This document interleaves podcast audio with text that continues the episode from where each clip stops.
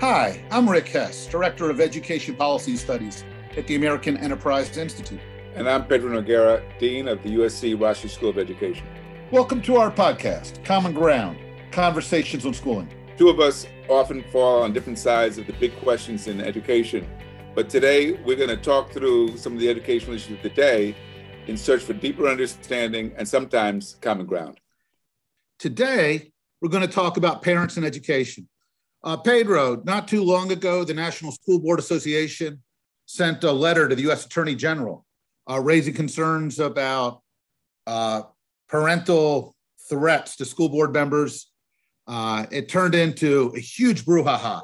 It turned out of the 24 incidents that the letter cited, less than a third actually included any actual threats. A lot of them were just otherwise parents being frustrated and rowdy.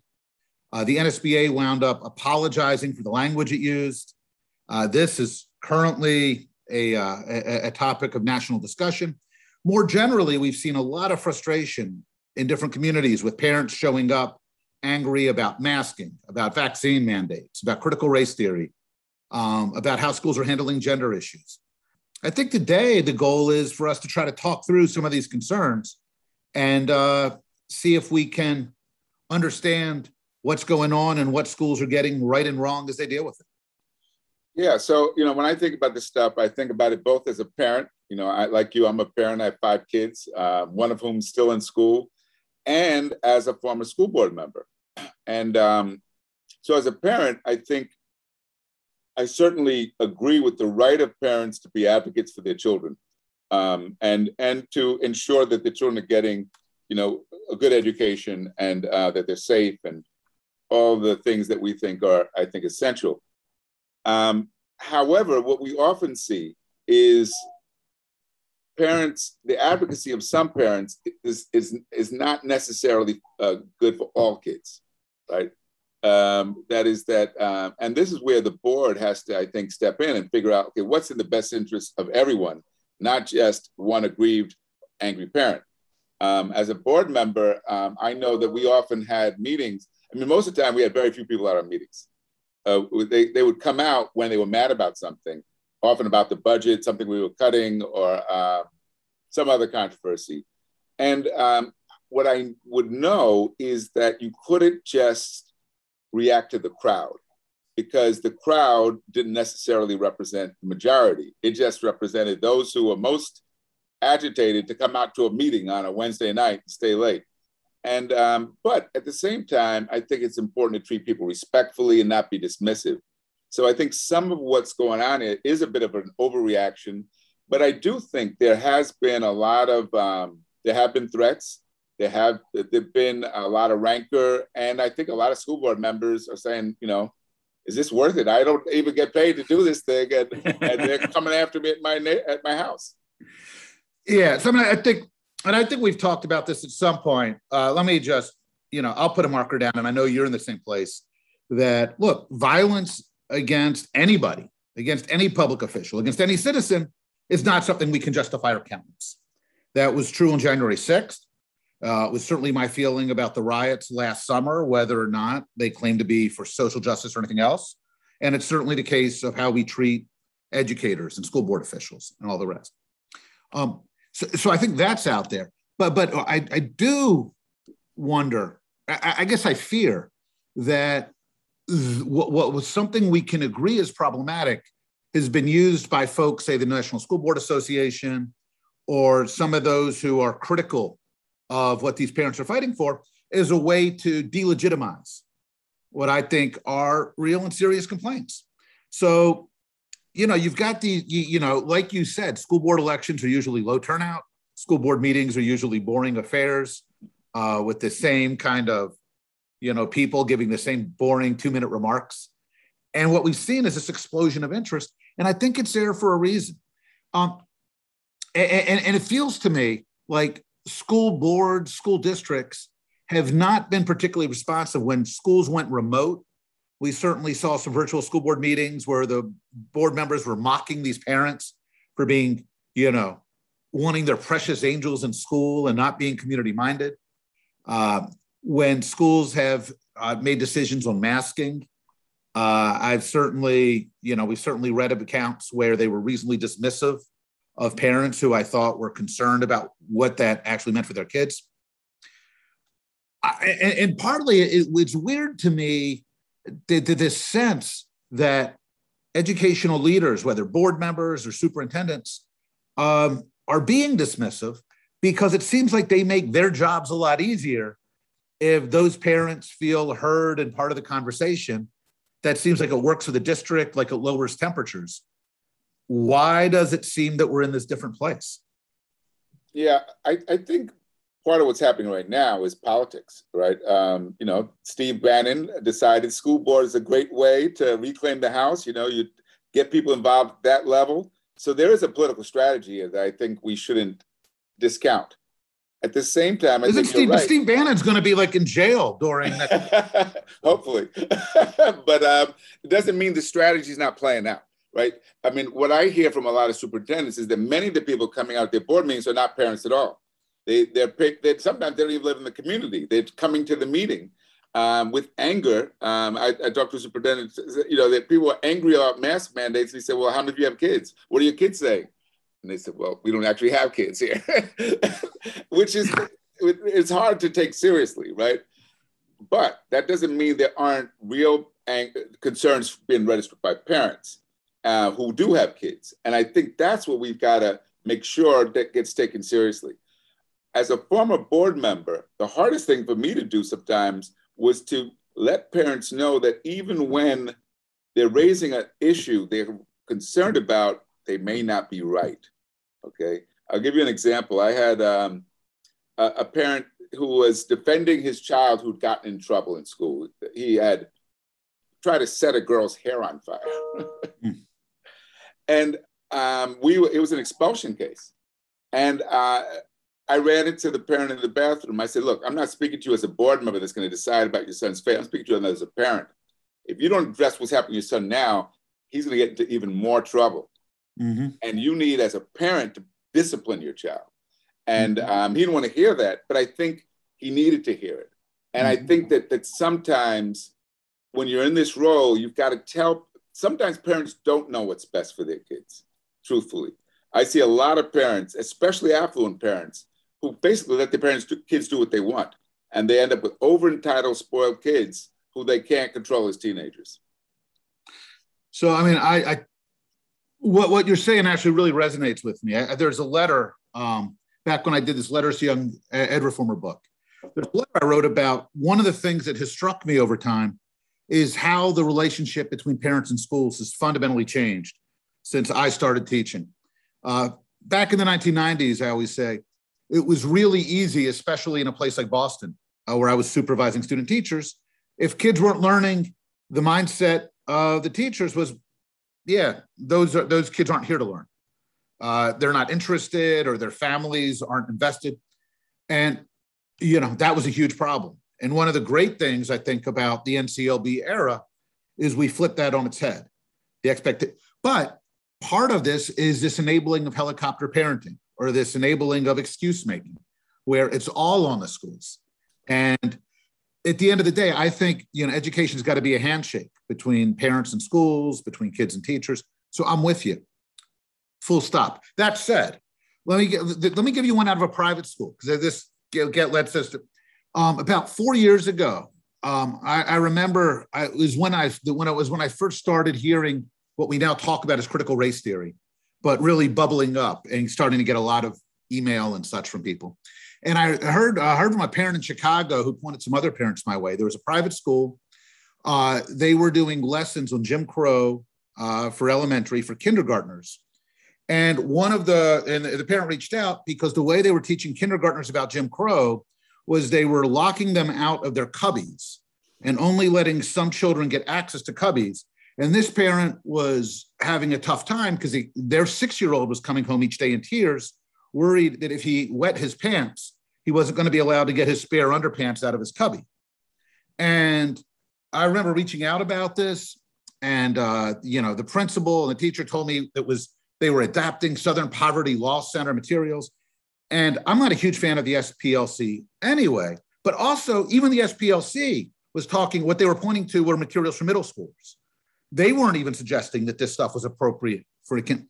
And, but it was fascinating. When I wrote about this, I wrote a pretty big piece in National Review on it. When the principal reached out and wrote back to National Review, it wasn't, hey, this is a problem, we're gonna work on it. Or it wasn't, you know, this got out of, it was defending this up and down. That this is, we're presenting this at international conferences. We have consultants helping us with, and that seems to me a lot of the mentality. When I hear from parents or teachers who are concerned about some of the stuff that's happening under the banner of CRT, when KIPP schools says working hard and being nice are no longer a kosher slogan because they're white supremacist terms. When I hear school trainings where teachers are being told that independence of thought is a white trait that they should, you know, that is not native to other cultures. And parents are concerned about this. I am constantly struck at when they reach out to me, they're not saying, the superintendent said, yeah, you know what? That was a problem. They feel like superintendents are doubling down and defending the stuff, even the stuff that strikes them as goofy. So I know that was really long-winded kind of exposition, but I'm just kind of curious, A, if you think I'm out to lunch on this, and if not, how do you make your sense through some of these tensions? Well, I mean, I agree with you. I think that superintendents, schools are not getting great guidance on how to deal with these sensitive issues, whether it be talking about race or sexuality, right? And we don't really know at what age is it appropriate to start raising issues with kids. But we do know kids are aware of racial differences, for example, very early. Mm-hmm. And they're aware that those differences are not simply about colors in the rainbow, that they correlate with who has power, who's beautiful, who's not, very early on. And so if we don't teach kids about justice and fairness and the importance of hard work and being nice, I'm not against any of those things, the values, we then open up the opportunity for schools to be places where racism and prejudice spreads rather than where we are actively confronting it.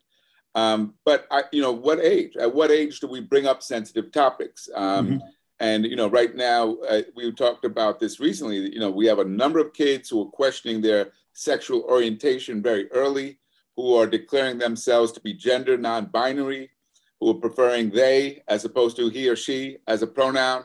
And what's this about? Why so many kids? It wasn't happening when I was a kid. And is this a cultural influence coming from media and elsewhere, or is it something else? I don't know the answer to that. I know that on this college campus, it's pervasive. And I'm hearing in the schools that my own daughter goes to, that there are a lot of kids now that are questioning these identities. So how do we respond thoughtfully in ways that don't stigmatize kids, but also give parents a chance to continue to influence their kids in ways they think are hopeful? But many parents don't know what to do about this either, and don't really know how to respond when their kids start to assert that they're not sure about their gender or their sexuality. You know, you and I were talking about some of this with some superintendents and district leaders just the other day in terms of the search for common ground kind of mindset. And, you know, one of the things that came up for me is, you know, what I hear you saying, you know, what I hear a lot of education leaders say is they feel like there's got to be some non-negotiables. We've got to make schools that are places that are safe for every child. We've got to think about schools as places where kids learn to see the world in ways that lets them share our deepest ideals. That all sounds, I think that's a place where we can find lots of agreement. But then I think what happens is parents come in and they say, all right, that I'm fine with that, but I see you here using materials that actually don't seem to do that. this privilege walk actually doesn't seem to make all of the kids feel included. It made my kid feel embarrassed that we have a lot of books in the home, or that, you know, that his parents are still married when other classmates aren't, and that this was a privilege. And he was like, how come? Is that unfair to everybody else that you and my mommy are married?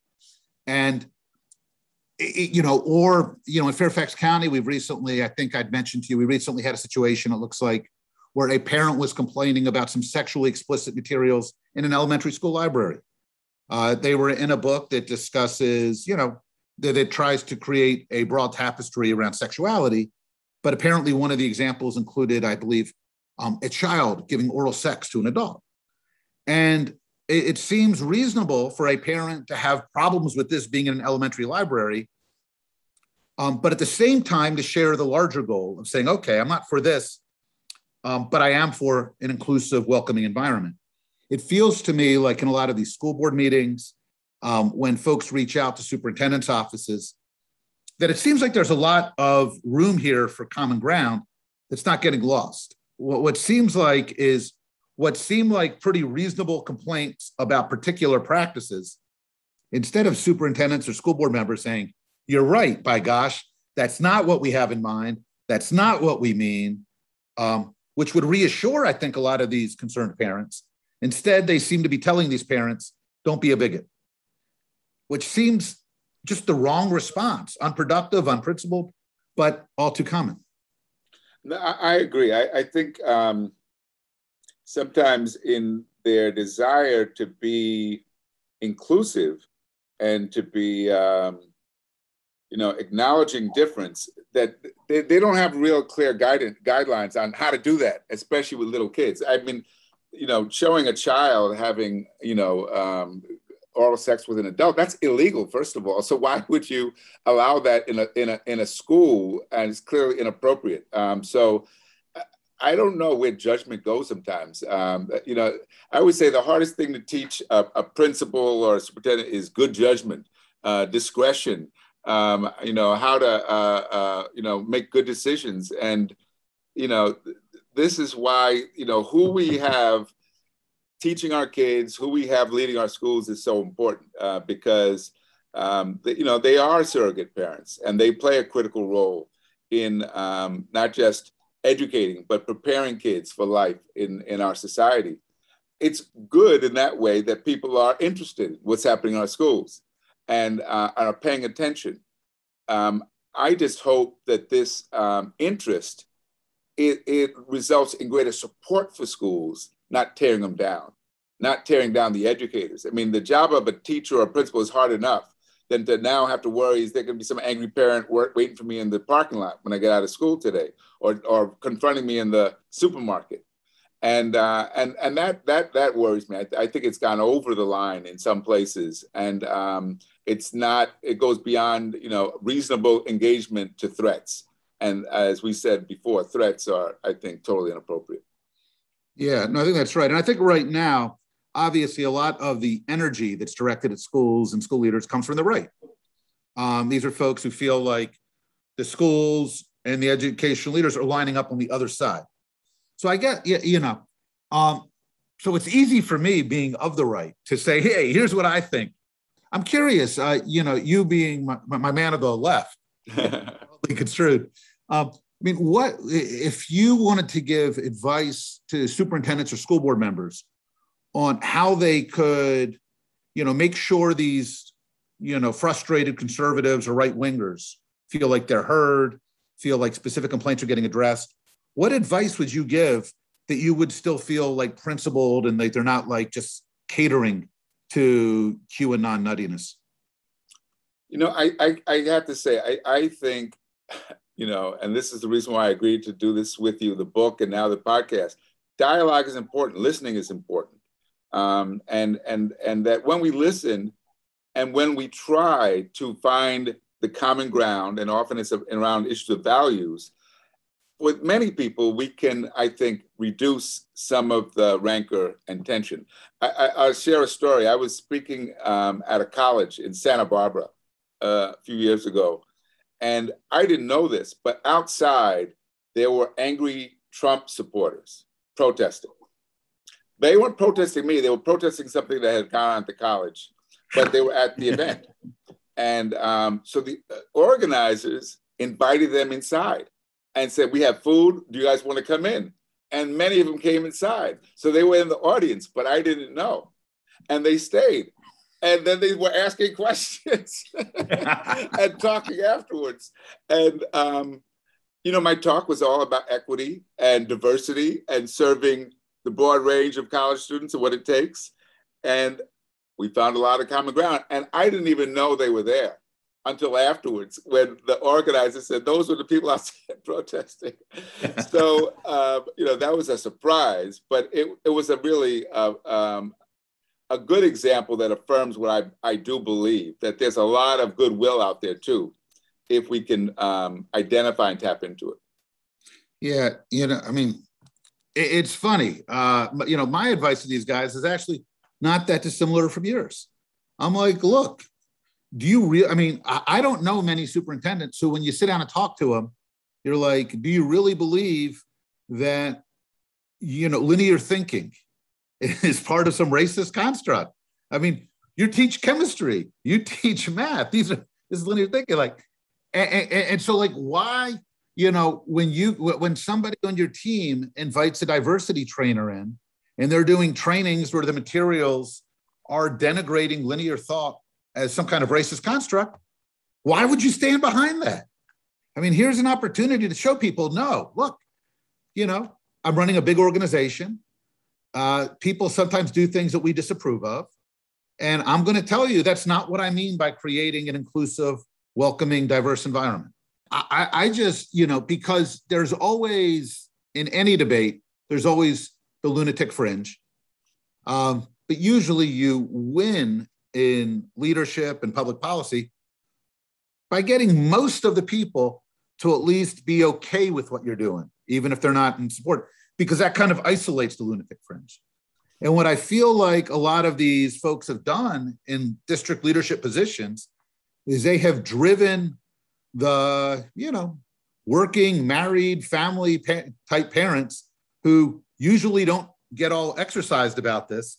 They've actually driven them into the arms of, you know, the Steve Bannon wing of the world, because these folks feel like they're getting dismissed as bigots for raising what, I don't know, to a guy like me seems, you know, pretty reasonable kinds of concerns. Yeah, I think, you know, that's why I think a lot of superintendents need help, because you know, a lot of times they haven't really thought through what they're doing, why they're doing it, what the impact may be on kids, and how parents would feel about it. And they need to think that through. And they need to be responsive when they hear concerns. It doesn't mean you necessarily just cater to what parents want, because not every parent, you know, is thinking about the broad interest of children. But I think when you shut it down, you set up a more polarized discussion than it needs to be. And finding where we can agree, where there's reasonable position, I think is important. Because as you said, I do think the majority usually, you know, wants to do the right thing. And, you know, when I used to travel the country, that was always affirmed to me, no matter where I went, that most people are pretty decent, pretty reasonable, pretty fair. If you approach them that way, it bring out the best in them. You know, one source of expertise superintendents seem to lean on in all this is diversity and equity and inclusion kind of experts and consultants. I mean, you've dealt a lot in this world. Any words of wisdom for folks as far as how they should think about that work, how they should think about who they're bringing into their schools or systems? Yeah, I have thought about it a lot. The first thing I would ask is, suggest is, when you bring someone in, ask them for references. Are there places you've worked that we could talk to? Because we want evidence that the places you've worked in have gotten better because you were there, right? So that's kind of a bottom line. Second, I would want to know ahead of time, what is the strategy? What are they going to do and why? Why are they proposing certain methods, certain ways of going about addressing issues, and have they thought through what might be the negative fallout? So, for example, a number of districts I know that have done courageous conversations, they've actually made many of the white teachers more angry than they were before coming in. And the consultants didn't think through what would happen and how do you bring people back together after the consultant leaves. So I think it's really important for the educational leaders who are hiring these folks to be really selective in screening and ask good questions in advance so that they don't create more problems than they need. Yeah, you know, I mean, one thing that struck me for many years is that a lot of the people who do this work, you know, are deeply invested in it.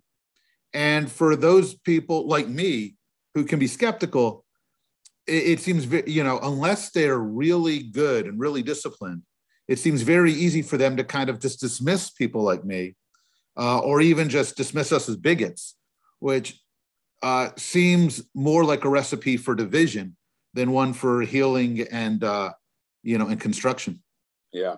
You know, I just earlier this morning, I spoke to a class at USC that's read our book. And one of the things they said that they really liked about it is that we weren't simply arguing. We were trying to work through issues. And I think that approach is what we need a whole lot more of. And I wish we'd see a lot more of it, particularly in education. Well said. Yeah. And I think that's, you know, the key to kind of, you know, you want parents to trust that you've got their kids' best interest at heart. You've got to make sure those parents feel like you're interested in what they care about. And if you can't do that, maybe this isn't, maybe, you know, maybe you ought to consider alternative lines of work. Anyway. All right. Well, hey, as always, it's been a pleasure to talk with you, my friend. It's been a lively conversation. And I'll look forward to doing it again soon. All right, great talking to you, Rick. The two of us have much more to say, but we're out of time for today. If you're interested in hearing more, check out our book, A Search for Common Ground, Conversations about the Toughest Questions in K-12 Education.